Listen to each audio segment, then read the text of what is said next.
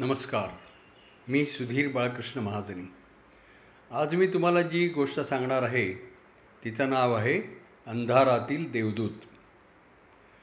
एकदा एक मनुष्य एका गावाकडून दुसऱ्या गावाकडे जायला निघाला. वेळ रात्रीची होती अमावस्येची रात्र होती. सगळीकडे निबिड अंधकार पसरला होता. त्या माणसाने आपल्याबरोबर एक कंदील घेतला होता. त्या कंदिलाच्या अंधुक प्रकाशात तो कसाबसा मार्ग चालत होता. वाटेमध्ये एक जंगल लागलं.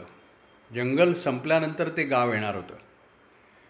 पण दुर्दैवानी त्या माणसाचा कंदील वाऱ्याच्या झोतामध्ये विझून गेला.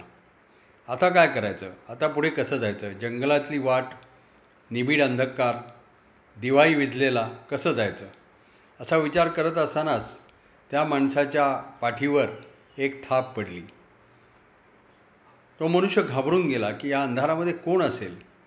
त्या मागच्या माणसांनी मागच्या व्यक्तींनी जणू काही त्याचे विचार ऐकले असावेत. तो म्हणाला घाबरू नकोस पुढे चल मी मागे आहे. तो मनुष्य खरोखर घाबरून गेला होता की हे कोण माझ्या मागून येत आहे एखादं भूतभीत तर नसेल.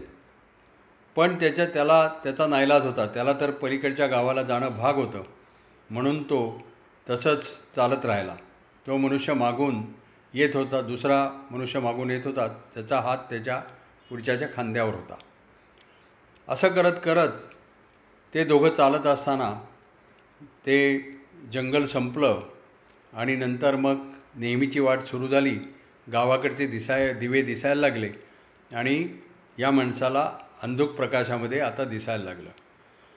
त्यामुळे तो मागच्या माणसाला म्हणाला आता तरी सांग अंधारामध्ये माझा मार्ग दाखवणारा तू कोणी देवदूत तर नाहीस. तेव्हा तो मनुष्य म्हणाला की मी देवदूत नाही मी जन्मांध आहे. जन्मापासूनच मला डोळे नाहीत त्यामुळे मला अंधार काय आणि उजेड काय दोन्हीसारखंच हे ऐकल्यानंतर त्या मनुष्यानी त्याचे आभार मानले आणि तो पुढे निघून गेला. सारांश काय? अडचणीच्या काळामध्ये आपल्याला कुणीही मदतरूप होऊ शकतो. धन्यवाद.